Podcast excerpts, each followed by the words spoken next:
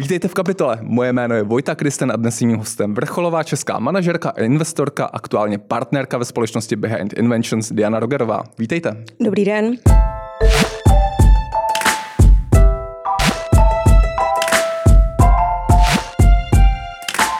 Diano, díky, že jste přišla. Já děkuji za pozvání.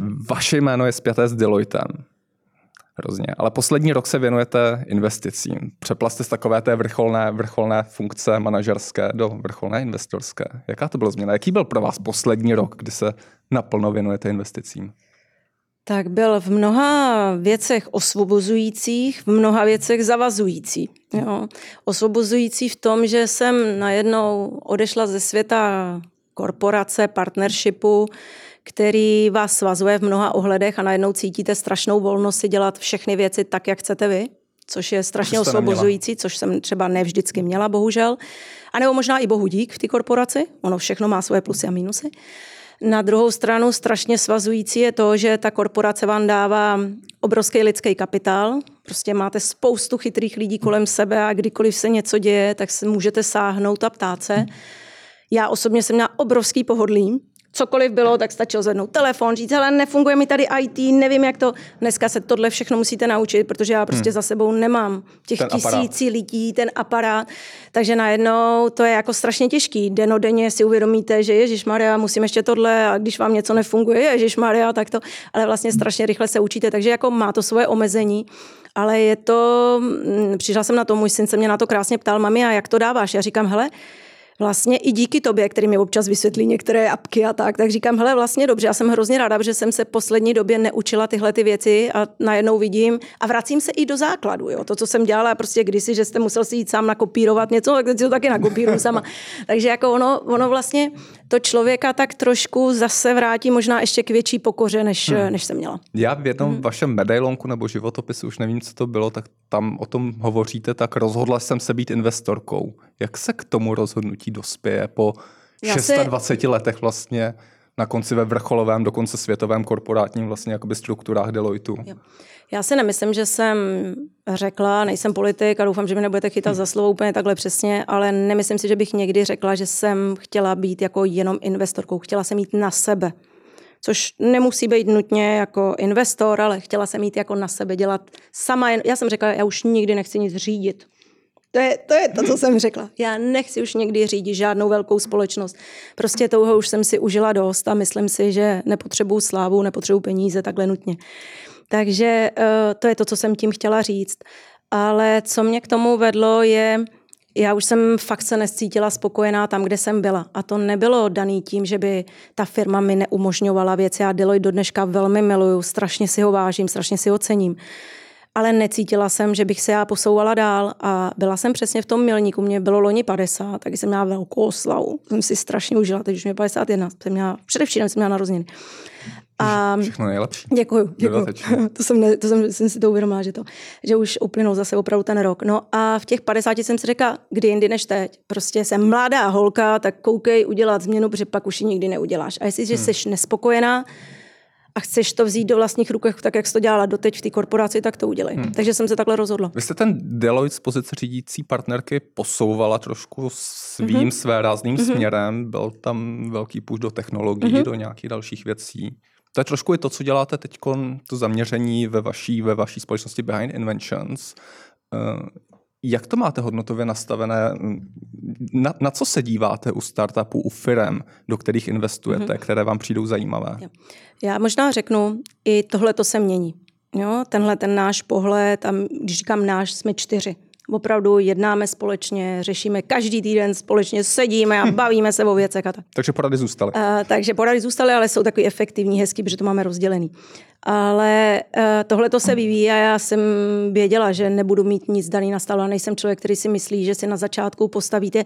Máte rád Lego? Já miluji Lego. Skvělý. Jo, Pokud já miluji Lego. Nestoupnu, tak. Ale no, ne, mě to vůbec nevadí, ani když mi ho někdo rozbije, protože pak si ho můžu stavět po svém a už nejedu podle toho obrázku. A to je to, co jsem tím chtěla říct, že prostě někdy si postavíte malý domeček a pak najednou přijdete na to, že kdybyste tu garáž byl udělal vedle, tak se to ještě rozšířil o kousek dál, protože se na to dalo nastavit ještě něco dalšího. Takže ono to je normální, že se to vyvíjí, ale nám se to opravdu vyvinulo a to významně a to tak, že vlastně já bych řekla, že dneska máme tři streamy. Jedno jsou ty menší startupové technologické firmy, do kterých se snažíme investovat a hledáme věci, které jsou hodně propojeny s analytikou, s energií, jo, s umělou inteligencí, se cyber security, to znamená topiky, které se domníváme, že nějakým způsobem pořád ještě mají významný vliv na to denodenní fungování. To jste si částečně přinesla z toho Deloitu. To jsem si částečně, Jasně. protože já jsem tomu věřila. Já vlastně pořád ještě mám lidi kolem sebe a my si děláme takzvaný, co jsou ty future topiky. To znamená, analyzujeme i díky semantice, ke který určitě dojdeme, analyzujeme, eh, co jsou témata, které se hodně opakují třeba v médiích, anebo že vidíme, že ta četnost slov roste a na to se díváte. To znamená, pak vás zajímá sofistikované trans, trans, sofistikovanější, přesně tak, ale prostě díváte se, Google vám nevyjede, tra, uh, uh, jak četnost slov, že to vám nevyjede. Když to my díky tomu, že sledujeme ty věci, tak vlastně můžeme si vědět některé topiky, které nás zajímají a tím pádem vidíte, co se objevuje hmm. ve světě. Takže to je jeden stream, ale to jsou menší startupové firmy, ale startupy, které už mají produkt, nějaký produkt a startupy, které mají sales, nějaké hmm. klienty. Co je, pardon, mm-hmm, než se dostaneme k druhému streamu, mm-hmm. Beyond Inventions. Mm-hmm. Asi hledáte něco za tou invencí. Ta invence nebo ten nápad není tak. asi to jediné, co vás přesvědčí. A ne, a většinou děláme to, že se vlastně díváme na tu firmu tak, že přemýšlíme o tom, jestli my jako behind do toho můžeme přinést něco jako našeho, to znamená nějaké know-how, to znamená, kterým pomůžeme těm founderům, jo, anebo současným investorům. Což byl případ jak, jak semantiky, ke který dojdeme, kde ještě investice není dokončená a můžeme si říct proč. Ale i případ třeba Flowboxu, ve kterém už jsme. Eh, jsme taky, a teď zase ty firmy, které máme, to portfolio je poměrně velký, ale liší se. Líší se v tom, kolik tam máme procent. I my se snažíme distribuovat, jsou mm, firmy, kterým věříme, snažíme, snažíme se jim pomáhat salesově, hmm. ale máme tam malinký procento jedno, dvě, who cares, ale pak máme ty větší investice, kde se dostáváme třeba k 50, to znamená ta ambice je mít něco mezi 30 a 60 procenty. Mm-hmm. Jo, takže záleží a to je ten, ten stream číslo jedna. Takže my tam hled, my hledáme firmy, kde my můžeme doplnit naše know-how, díky tomu, že třeba víme, jaký distribuční kanál je na sales použít, co je nejlepší model v tomto případě, vyměnit strategii ty firmy, pomoci s tou strategií. Takže tam, kde vidíme tenhle náš a zároveň to splňuje, že je to AI, energetika, technologie, technologicky a tyhle ty dvě věci se nám skombinují a není to předražený, tak tam stoupíme. Chápu. Investice Semantic Vision. Ano. Jak to je? Tak Semantic Vision, my jsme někdy už cca před, bych řekla, půl rokem, tři čtvrtě rokem, hned jasně, jak jsem odešla z Deloitu, tak jsme se spojili s Palfirem, protože uh, jsme měli díky, díky Behind, kde začínal Standa Pavlín, byl vlastně mhm. zakládající partner a já jsem se se Standou seznámila vlastně v Deloitu a mě právě zaujalo, že on hledal věci, které jsou ve velké čtyřce nebo eh, ve firmách jako my a nemůžeme je vyvíjet dál. Kvůli například nezávislosti. Hmm. Takže hledal vlastně různé asety, které chtěl do svého fondu kupovat. A když jsem odcházela z Deloitu, tak jsem za ním šla a říkám, hele, mně se to vlastně ta myšlenka líbí, pojďme se spojit jako síly. A tehdy jsme se vlastně došli za Palfirem, protože Standa tehdy měl řešení právě týkající se taky uh, semantiky, to znamená čtení jazyků, ale bylo založený na větší umělé inteligenci, to znamená, jazyky se učily od sebe. Před chvíličkou mm. jsem vám to vysvětlila, nechci do toho detailu, ale prostě podle českého vynálezu rozdělení jazyku do vektorů.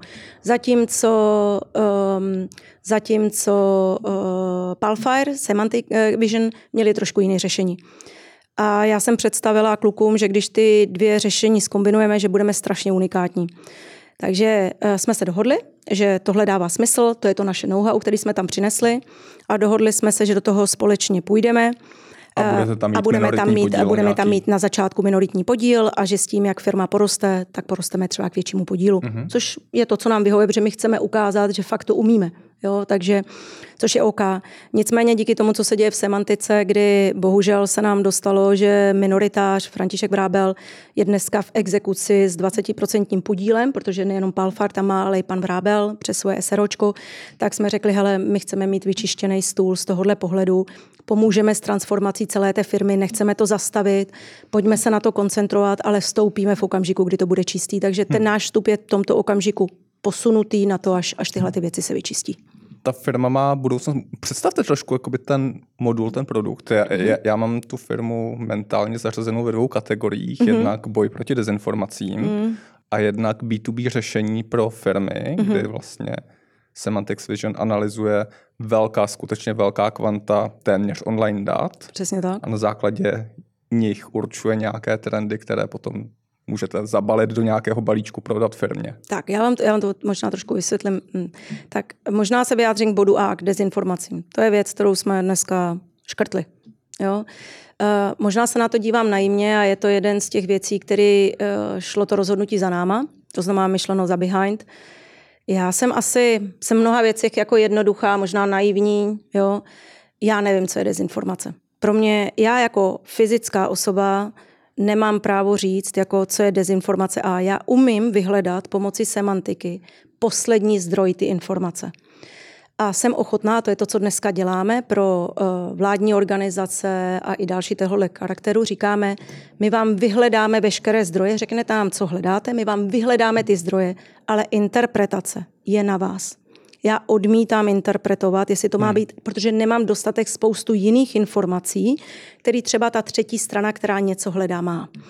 Takže my jsme, a to byla věc, kterou jsme strategicky velmi změnili v té Takže semantice. poskytujete data, ale, ale nechcete říkat, tohle je špatně, tohle je, špatně, tohle je dobře. Tohle je dobře. Přesně Jasně. tak. Protože si myslím, že nemám k tomu, nevím ten důvod, pro který někteří lidé hledají konkrétní informace. Hmm. A obzvlášť těch politických a geopolitických věcech to není jednoduchý určovat, co je a co není dezinformace, vys válka Rusko-Ukrajina. Jako víte sám, že to není, a vy jste novinář lépe než já, ale prostě říct, co je, nadefinujte mi dezinformaci, když ji nadefinujeme, tak pak my můžeme říct, v tom rozcestníku jste tady. Hmm. Dokud ti někdo nenadefinuje, pro mě je strašně těžké říkat, co je a nechci si brát tuhle. Možná to zní jako, jako že jsme, jako, že co si to jako, no, ne, prostě neumím to. A to je věc, kterou jsme se snažili změnit. vlastních limitů je vždycky jo? ve veřejném jo? prostoru. Takže, jo, takže jenom, jenom říkám, takže to jsme značně měnili. Protože naopak před námi to bylo furt, my víme, co je tohle a tyhle ty weby hmm. jsou špatně, pak se ukazovalo, že nejsou. A já fakt si nemyslím, že to je správné. Já si myslím, že já můžu poskytovat maximum dat a pak v kolegiu s některými lidmi se je pokusit interpretovat, ale nechci být ten člověk, který říká, toto je správně a toto ne. Protože každá věc může pořád mít dva náhledy a jde o to, jak se, co vlastně hledáme v tom náhledu. Takže je strašně důležité si tohle uvědomit a proto jsme se rozhodli jít trošku jinou cestou. To znamená, hledáme opravdu veškeré ty informační A to stroje. jsme v dnešním dění, dění, dění už ten přesně přerod, tak. přerod, přerod, společnosti, přerod společnosti, která vznikla která, 2011 ano, a teď přesně se tak. Dneska opravdu my říkáme, my neříkáme, co jsou dezinformace, my dodáváme informační zdroje až do úplného konce. Já vám dohledám celý ten řetězec té informace, ale vy si to interpretujte, protože já fakt nevím, byste mi dal zadání, hledej mi tohle, ale já z toho zadání pak hmm. nutně nevím, nemusím vědět, co je za tím zadáním přesně. Pojďme na tu zajímavou obchodní hmm. část, B2B tak, business. A teď, a teď B2B business, přesně tak, a to je takový složitější, nebo možná jednodušší, protože v tom B2B businessu si to představte tak, že vy hledáte, máte klienta A, ale klient A má zase dodavatele, subdodavatele, eh, má, jak se řekne česky, kompetitory, má eh, konkurenci. konkurenci, pardon, má konkurenci, jo, hledá, co se o něm píše ve světě a podobně. A to je přesně to, co ta semantika umí dělat. Jo? To znamená, ty naše produkty jsou postaveny na to, že se snažíme obohacovat data třetích stran. Je to o obohacování dat třetích stran. To zní abstraktně jo? hrozně. Dejte mi příklad. Ne, to, to zní tak, že představte si, že jste v bance, řídíte kreditní riziko a vy prostě dneska to kreditní riziko primárně, a teď to zjednoduším, řídíte tak, se podíváte na finanční výkazy, podíváte se, co do napsali rejstříku. v no, do rejstříku, podíváte se do to. Ale už neděláte třeba to, že byste se podíval na všechny subdodavatele toho klienta, na všechny jeho dodavatele, na jeho jako um, kompetitory, eh, konkurenci, anebo na to, co třeba nakupovala ta firma v minulosti. A to je to, co my dodáváme. To znamená, my řekneme, hele, když nám řeknete, co ta firma v sobě všechno má, jakoby kdo tam jsou všechny ty, tyhle ty subcelky, my vám k ním na základě uh, naší vlastní, jako společný, ty, najdeme ty red flagy, že třeba budeme vědět, že kritický subdodavatel může mít problém, protože se nějaká událost ve světě stala. Jo, mm-hmm. takže vy vlastně obohacujete data třetích stran. To samé je v supply chainu. Je to taková automatic, automatizovanější due diligence? Je to, mm, dalo by se to tak nazvat, informační due diligence. Jo, mm-hmm. automatizovaná informační due diligence, ale krom toho, vy ještě jste schopný díky semantice a tak, jak to máme nastavený, hledat, já jsem se vám to pokoušela vysvětlit, ty scénáře. To znamená, někdo hledá, to je to kreditní riziko, ale někdo naopak třeba hledá, uh, ho zajímá nějaká, nějaký pojem, třeba biosložky, jo, naše oblíbený biopaliva. Jo. Takže vy se podíváte, ale vy jste schopný pro toho klienta vlastně díky tématu biopaliv najít, co se všechno děje ve světě. Takže díky tomu najdete, že třeba se prodává nějaký patent, jsou nějaké inovace. Předděláte takzvané scénáře. To znamená, vy v tom článku najdete logiky, který ten článek říká. Ono číst jazyk samo sobě. To vám hledají automatické algoritmy. To, to nám to, hledají to, automatické a, algoritmy. Přesně tak. Jo? To znamená, proto zmínit. máte vytvořený scénáře jo? a to, jsou, to je ono. To znamená, vy pomocí těch automatických algoritmů, jak to nazýváte, tak vlastně hledáte to, hmm. co toho klienta zajímá. Takže tohle to jsou ty use casey, které tam jsou a dneska vlastně se hodně fokusujeme třeba i právě na hedge fondy, protože ty dneska ty svoje data jsou schopný strašně moc, aby predikovali některé věci, tak potřebují přesně vědět, co se píše v novinových článcích, ale hmm. kdekoliv ve světě, o čemkoliv, o jakýkoliv komoditě. Jo, a vy primárně většina jazyků, který umíte, automaticky angličtina. Jo? Často třeba hmm. už dneska i čínštinu, ale korejštinu, arabštinu, já nevím, já, cokoliv, tak španělština taky, ale jakoby těch jazyků máte dneska tolik a ta semantika, ta, ten náš produkt to umožňuje, takže vy díky tomu jste schopni strašně moc. Takže je to o obohacování dat. Vy analyzujete online, máte na webových stránkách asi 900 tisíc článků denně? Víc, takové, asi 1,5, 1,1 milionu. 1,1 milionu. Mm-hmm. Co vás vede k tomu, že, že cílíte na ty novinové články, ne, ne na ty původní data, na uh, rozhodnutí banky a na zprávy z burzy a tak, na eh, tento typ původních jo. zdrojů? Tak možná jedna věc. Ve své podstatě proč na novinové články je, protože to je veřejná informace. Naprosto veřejná informace, to Často jsou, jsou i ty druhé. E, prosím? Často jsou za paywallem. To jsou, to jsou, ale my si taky ty věci vlastně často, ty novinové články, my si je vlastně kupujeme, když to Aha. tak jako řeknu. Jo? To není jako tak, že si vezmu a obcházím kvůli krekámi, přesně tak, to neděláme. To bychom odmítli. Takže my vlastně jakýkoliv tu informaci kupujeme, ale pak z toho tvoříme tu, ty, ty zdroje, to znamená ty, ty scénáře. Takže to je důležité si říct. Takže to je proč, protože to je veřejná jako nakoupená jakoby služba, mm-hmm. když mhm. to tak jako řeknu. A často jsme si kladli otázku, ani ne jestli jít do těch primárních zdrojů, protože si myslíme, že ta naše výhoda, nebo to, co jsme chtěli docílit, je to, že jsme schopní veškerý news po světě vlastně projít a vytvořit ty scénáře, neměli jsme větší ambice. Hodně jsme přemýšleli o sociálních médiích, jestli nejít do Facebooku, LinkedInu a tady těch jako zdrojů. Ale vlastně jsme přišli na to při testingách, který jsme dělali, že jakákoliv informace, která je dneska na Twitteru nebo na Facebooku, důležitá informace a tam běhá spousta, teď jsem chtěla použít prostý slovo, šumu. spousta šumu, přesně tak, tak tak eh, se ve finále objeví i v, těch, i v těch novinách velmi rychle. Takže nemáme důvod proč jít vlastně do detailu do těch sociálních médií, protože tam vidíme tu konverzi velmi rychlou hmm. a hmm. jako velkou. Takže to je vlastně je to pragmatický jednoduchý. To je to, že jsme hledali tu nejjednodušší cestu, jako je to nejjednodušší cesta, jak se dostat k největšímu množství těchto informací. Hmm. Dokázali jste nebo podařilo se vám předpovědět, byť eh, částečně jste prediktivní, jak tomu rozumím, předpovědět nějaké významné události. Brexit, eh, Trump, eh, volby ve Spojených státech, mm-hmm. invaze na Ukrajinu, tak, uh, úroda, jo, jo. tento typ událostí. Já si nemyslím, že my jsme od toho, aby jsme něco predikovali, takhle jsem, proto jsem říkala, my obohacujeme data. Moje, moje ambice není predikovat něco, znova to zopakuju, není. Jsem, jsem v té firmě jeden rok, takže říct uh, Trumpovi volby vůbec, jako a ani nechci být Cambridge a, a podobně. Takže, příští rok se vás zeptám znovu. Zeptejte se klidně příští rok, ale ani to takhle nebude, nebudu odpovídat asi jinak, protože to není ta naše snaha.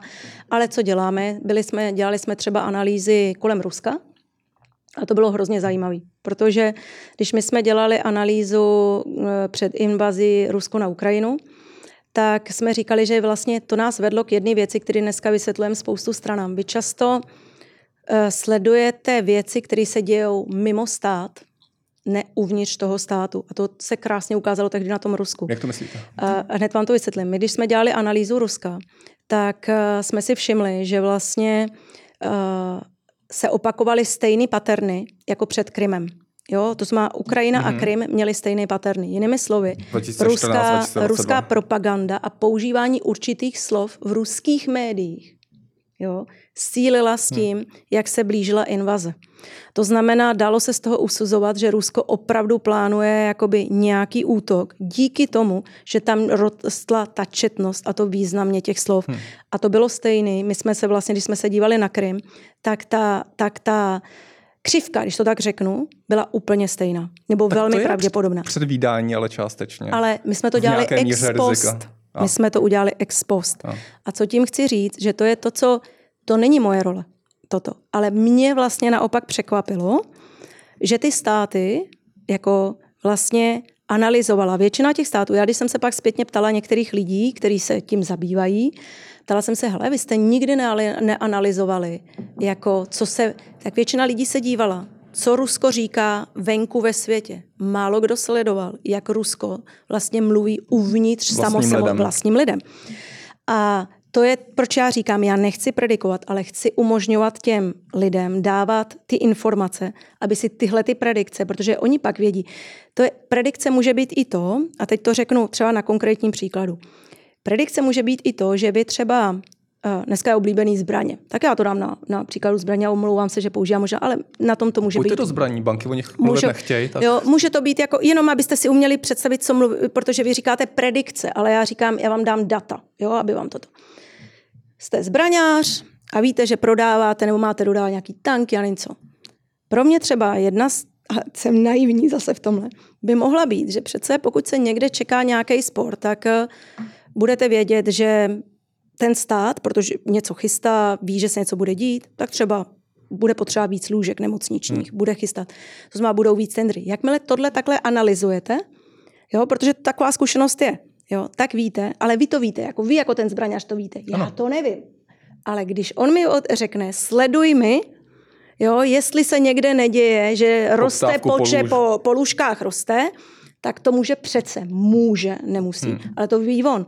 Ale to je ta predikce, kterou vy jste schopni, jak vy říkáte, takže ano, pokud někdo, kdo je znalý oboru, ví, co ovlivňuje jeho obor, tak si řekne o ty data, já mu je, fakt jsem schopná hledat, predikovat to, co vy říkáte, ale on je musí interpretovat. Já vás do toho nechci tlačit, ale... Ne, jenom, jenom vám to vysvětluju, že to, to je... to pro vás potenciálně zajímavý, potenciálně zajímavá činnost vlastně. Že bych toto dělala? Ne, protože já bych pak musela rozumět každému industrii, vědět přesně co a jak. A to není to, co já, jako já fakt, já si myslím, já říkám klientům, řekněte mi, co hledáte a já vám to najdu. Hmm. Kde jsou konkurenti největší pro Semantics Vision? Ježíš, těch konkurentů je strašně moc, jo. Těch konkurentů a teď kdyby... S, kým soutěžíte na český, na světových scéně? No, na českém trhu není vlastně nikdo, jako s kým bychom jako soutěžili. Takhle to není, že bychom na českém trhu soutěžili jakoby s někým konkrétním. Ale ve světě Teď, teď se musím přiznat, že mi úplně, teď jak jste mě položil tu otázku, vypadly ty jména, ale třeba hodně dneska se díváme na španělskou entitu, RRR, nespomenu si na jméno, která právě eh, během tří let vyrostla neskutečným způsobem. My jsme si kladli otázku, právě hodně šla do hedge fondu a podobně, ale my ty firmy analyzujeme, a omlouvám se, já si nepamatuju hmm, jména, hmm. jo, uh, ty firmy analyzujeme z toho pohledu, jestli právě jsou víc eh, na přesnosti, kolik mají jazyků a podobně. A nejvíce blíže nám je ta jedna španělská firma, teď si nemůžu vzpomenout to jméno, ráda vám ji pak dodám, ale nemůžu si vzpomenout, jak se Trochu jsem mířil hmm. i na to, jak se díváte na chat GPT a na ty jazykové modely, to je, to je, jestli... Mm-hmm jestli tohle to pro vás může být v budoucnu třeba nějaké je. ohrožení, že, že dokáže Rozhodně je. Rozhodně podobný je. typ informací vyfiltrovat? Ne, to, to, je, to je naprosto relevantní. My vlastně dneska i chat GPT používáme, snažíme se používat jako jakýsi um, vstupní, vstupní jako frontend, aby jsme i kvůli UX experience, protože vy se často ptáte a vče, uživatelské zkušenosti, protože vlastně ten, a hodně na tom pracujeme, jo, takže Protože máte naprostou pravdu, já miluju chat GPT, já fakt v tom jako dělám spoustu věcí, ptám se ho, občas řekne úplnou debilninu, ale prostě učí se to, to tak je. Používáte jo? v praktickém životě? Používám prakticky denně. v životě, fakt to používám, hrozně hmm. se mi to líbí. Ale vím, že říká spoustu jako věcí nepřesných, zvlášť právě do těch technických oborů a tak dále, protože to zatím neumí správně jako interpretovat. Ale je to spíš taková wiki živá wiki, která vám umožní spoustu věcí a já to považuji za super věc. Efektivně spoustu, Zefektivně spoustu, takže hmm. ano. Zatím si nekonkurujeme, ale myslím si, že logický druhý krok jejich bude, že budou dělat přesně ty scénáře, co děláme my. A oni už o tom dneska hodně píšou, že vlastně se snaží hledat, eh, jak to navázat vlastně tu logiku těch scénářů s tou jako Wikipedii, když to tak jako řeknu, a aby to bylo onlineově. Plus navíc si uvědomo, eh, uvědomili, že spousta korporací by si je nemohla integrovat k sobě, kdyby to nebyla služba, která bude on-promise, to znamená přímo na místě, to znamená, že to nebude cloudový, webový, Chápu. protože se pak bojíte o vlastní data. A k tomu taky už vlastně jakoby přišli. To znamená, hmm. Ta jejich jako učící se křivka je strašně rychlá. A díky těm zdrojům samozřejmě jsou jako... Naše očekávání je, že dva, tři roky a můžou, můžou být tam jako my, pokud to bude jejich ambice. A nemusí to nutně být. Může to být hmm. tak, že chtějí zůstat u retailu primárně a pou, být používaný jako frontend, což jako podle mě dává obrovský smysl, protože ten frontend, to znamená, že my můžeme stát za nima. Jo, protože je hrozně jednoduchý díky chat GPT se učit ptát. Zpřesňuje vám to, vyhledávám ty základy ale vlastně ta naše semantika může stát zatím hmm. a ty základy, které on najde, vlastně upřesňovat. Takže Vy budete backend, backend pro... Pro, pro to. Takže si umím představit spoustu modelů, ale že to sledujeme, že se dneska bavíme s různýma hráčema, co s tím a jak to, a hmm. že to ovlivňuje strategii firmy, rozhodně ano. Jste optimistka ohledně umělé inteligence? Jsem optimista. Jsem optimista. I pohledem regulací a současného vývoje. Uh, no. Upřímně z mého pohledu trošku, trošku velký hype, nevím jak moc velký. Tak... A z jakého pohledu to myslíte teď? Z jakého pohledu Podobných trendů jsme tady měli spoustu. Měli jsme tady Metaverse ještě tři mm-hmm. roky zpátky. Mm-hmm. Podívejme se na investice, co do toho dává Meta. Měli jsme tady blockchain a eh, kry- ale metaverze, eh, ale metaverze krásně roste, ta cena té akcie, že? Uh, mety. Mety. Uh, tak to není jediný indikátor. Není, že, není, že jenom vám říkám, že je to hrozně jako, může možná, to že to může, tomu, může že jo, jako je otázkou. svoji retoriku ohledně metaverze. Může, může, jo. Ale jenom, že jako těch ukazatelů, jak na ty věci koukat, jsou rozdílný. Jestli se A mě ptáte... Mě ten váš. Jo. Já si myslím, já pořád jsem velkým zastáncem umělé inteligence a používání v denodenním životě jako pro pomocník a základ pro moje kritické rozhodování. Hmm. Jo? Ale odmítám, aby jsme měli představu, že umělá inteligence za nás bude rozhodovat. Měla by být pomocníkem pro to, abych se uměla co nejlépe rozhodnout, dát mi ty varianty a já se rozhodnu. Já si myslím, že i v tom lékařství, když mi to projde milion snímků, tak ten doktor díky tomu mu to urychlí tu práci, ale pořád bych si chtěla představit, že tam je ta lidská stránka hmm. věci, protože je to pořád jenom stroj, který se učí a ono to tělo, třeba u, to, u, to, u, u toho lékařství to je jako strašně podle mě, a já nejsem žádný lékař, ale já si to tak představu. Každý tělo přece musí, když máme jedinečnou DNA, tak a každý máme jedinečný, tyjo, ten, jak se to řekne, otisk prstu, tak ať se, nebo sítnici, tak není možný, abyste to jako mohl tu spolehat, ale to lidské oko taky není tak přesně, jenom říkám hmm. pro mě. Ta hmm. umělá inteligence je skvělá věc, že mi urychluje jak o těch věcech přemýšlet, jak ty věci vyhledávat, jak si ty věci dávat do souvislosti. Ale já bych chtěla věřit k tomu, že nás jako člověk. lidi budou učit, aby jsme to kriticky zvažovali, chápali, co zatím je. A to je to, co se zatím neděje. Hmm. To mě děsí. Jak to Ale jinak jsem optimista. Jak to používáte ve své nové profesi? Jak umělou inteligenci, tak Semantics Vision. Koukáte se na trendy, na data skrze ty nástroje jo. a používáte jo. je při rozhodování, třeba, mm-hmm. co tak. bude příště Tak, my, my vlastně, to je krásná otázka, protože ano, já, my semantiku dneska používáme hodně tak, že máme nadefinované kritické oblasti, které nás zajímají, hodně kolem environmental, kolem um, vlastně zdrojů, to znamená litium, kobalt, cokoliv je. Hodně kolem uh, biopaliv se zajímáme, hodně se zajímáme o, no prostě všechny tady ty jako složky, které dneska nějakým způsobem jsou velký témata pro veškeré ESG trendy. Té trendy, tak eh, my se na ně díváme a vlastně díky semantice hledáme, co se kde děje, o čem hmm. se mluví, jak se mění regulatorika. I podle změn regulatoriky hmm. hledáme a ta semantika nám v tomhle hodně pomáhá, analyzuje, ale zase semantika vám vytahá ty data, o kterými si řekneme a máme analytiky, který se na to podívají a kriticky pak přemýšlejí a říkají, hele, tak na tohle se půjdeme podívat. A takhle my si třeba hmm. identifikujeme některé díly. Jasně, jasně. Otázka do závěru. Češi jako startupisté, máte mm-hmm. přehled po evropském světovém prostředí startupovém. Jak vyčníváme, jaké máme plusy, mínusy? Jak se vám líbí české společnosti v té globální konkurenci? Jo, jo, jo. Um, teď před nedávným týdnem, si to dva dny naspátek, dával Tomáš Salomon krásný uh, graf teda na LinkedIn, nevím, jestli jste ho viděl, ohledně množství startupů na, na, v zemích a my jsme byli strašně nízko. Hmm. Jo, proti, prostě patřili jsme opravdu k posledním, což mě Vlastně mě to jako hrozně překvapilo a mrzí, protože já si myslím, že máme spousta inovačních jako firm, skvělých firm. Já si to pamatuju, když jsme dělali v Deloitu Fast 50, tak ty české firmy, v těch a tam jsme se pravidelně umistovali, a tam jsme jako se Češi. umistovali jako Češi neuvěřitelně dobře a stále hmm. se umistujeme. To znamená, hmm. pravda je, že tehdy jako Deloitte jsme odváděli obrovskou práci v tom, aby jsme ty firmy vyhledávali jako a podobně, ale myslím si, že tady je spoustu inovací. Uh, jen, v Česku. V Česku dokonce i spousta patentů. Já jsem úplně v šoku z toho, že dneska objevujeme patenty právě týkající se i těch nových, jako řekněme, vy víte, že jo, jaké jsou dneska pravidla regulace Evropy, týkající se právě lítia, těžby, že jak chceme být nezávislí jako Evropa, ale zároveň říkají, hele, eh, musíme, eh, musíme, eh, jak se mu říká, že vytěžovat z, tě, z toho třeba z baterií to, to použitý hmm, a tak dále. Recyklovat. recyklovat. Recyklace. Takže dneska jsou tady patenty v Čechách, existují přesně na tyhle ty věci. Já jsem v šoku, protože vlastně eh, to nejsme schopní úplně jako dostat ven a je to hrozná škoda. Ale těch patentů taky po světě může být hodně. Ale jenom tím chci říct, že Češi jsou strašně inovativní. Jenom si myslím, že pořád to prostředí podnikatelský tady je strašně špatný. Hmm. Jo, založit společnost, jo, všechny tady ta, ta neprůhlednost, ta složitost tady toho aparátu i těch daní je tak velká, že to omezuje vlastně jako fakt to podnikání v Čechách není jednoduchá. Jestli se díváte na ten DESI index, hmm.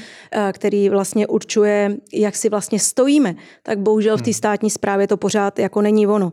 Jo, takže, Já nevím, jestli jste zaznamenala tak. před pár dny velký otevřený dopis blogový společnost Vídu, která, která psala otevřený dopis premiérovi právě v narážce na komplikace mezi, mezi veřejnou zprávou, mezi veřejnou zprávou a, a společnostmi. Jo, ono, když se právě podíváte, tak my třeba v Eh, digitalizací společnosti a tak dále jsme strašně daleko. My jsme patříme k zemím, která má největší množství, že to přijímáte jako lidé a tak dále. Ale v té digitalizaci státní zprávy rozhodně ne.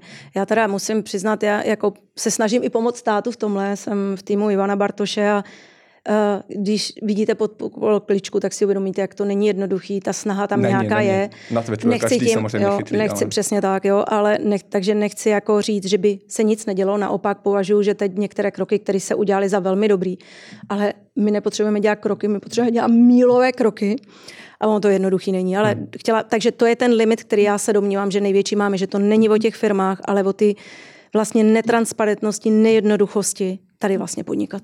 Hmm. Poslední otázka, Behind Inventions, podzim, co chystáte? Je, je, jaké velké oznámení? Tak máme, jsem, máme, čekat, máme, máme několik, několik věcí. Zase jsme v jedné malé společnosti, kterou, do které vstupujeme, poměrně známá už na trhu. Eh, Nebuďte tak, slušná, řekněte jméno. Ne, ne, ne, nemůžu. Nemůžu, ještě to nemáme podepsaný. A pak děláme na třech velkých dílech, ale to jsou velký, to nejsou menší technologický, to jsou tři velký díly právě v oblasti ESG. Jedna teda není v oblasti v ESG, pardon, jedna není, ale dvě jsou. Takže uvidíme, ono to nějak, ono, takže ráda si s váma popovídám třeba v říjnu, v listopadu a řeknu vám, protože to už bude na trhu jasný. Ale co jsem chtěla říct, co nás teda čeká, a to si myslím, že asi nejvýznamnější, abyste zmiňoval xkrát tu semantiku, ale hrozně rádi bychom to už dotáhli s tím Palfirem, takže doufám, že exekuce se bude blížit ke konci a doufám, že konečně to Palfire vydraží, protože jsou jediný, který reálně podle všech těch zákonných jako hmm. ustanovení mají právo vlastně vydražovat a vy asi víte, že ten podíl jde do dražby, takže hmm. Doufám, že se tahle kapitola uzavře, takže na to se jako vlastně my jako Behind strašně těšíme, protože to bude vlastně takový historický milník, že konečně já hrozně ráda, mám hrozně ráda lidi z Palfireu, takže se na to těším, že formálně už budeme jako spolu. Skvělý. Ať se vám daří. Diana Rádl-Rogerová, děkuji za návštěvu. Já moc děkuji. Naslanou.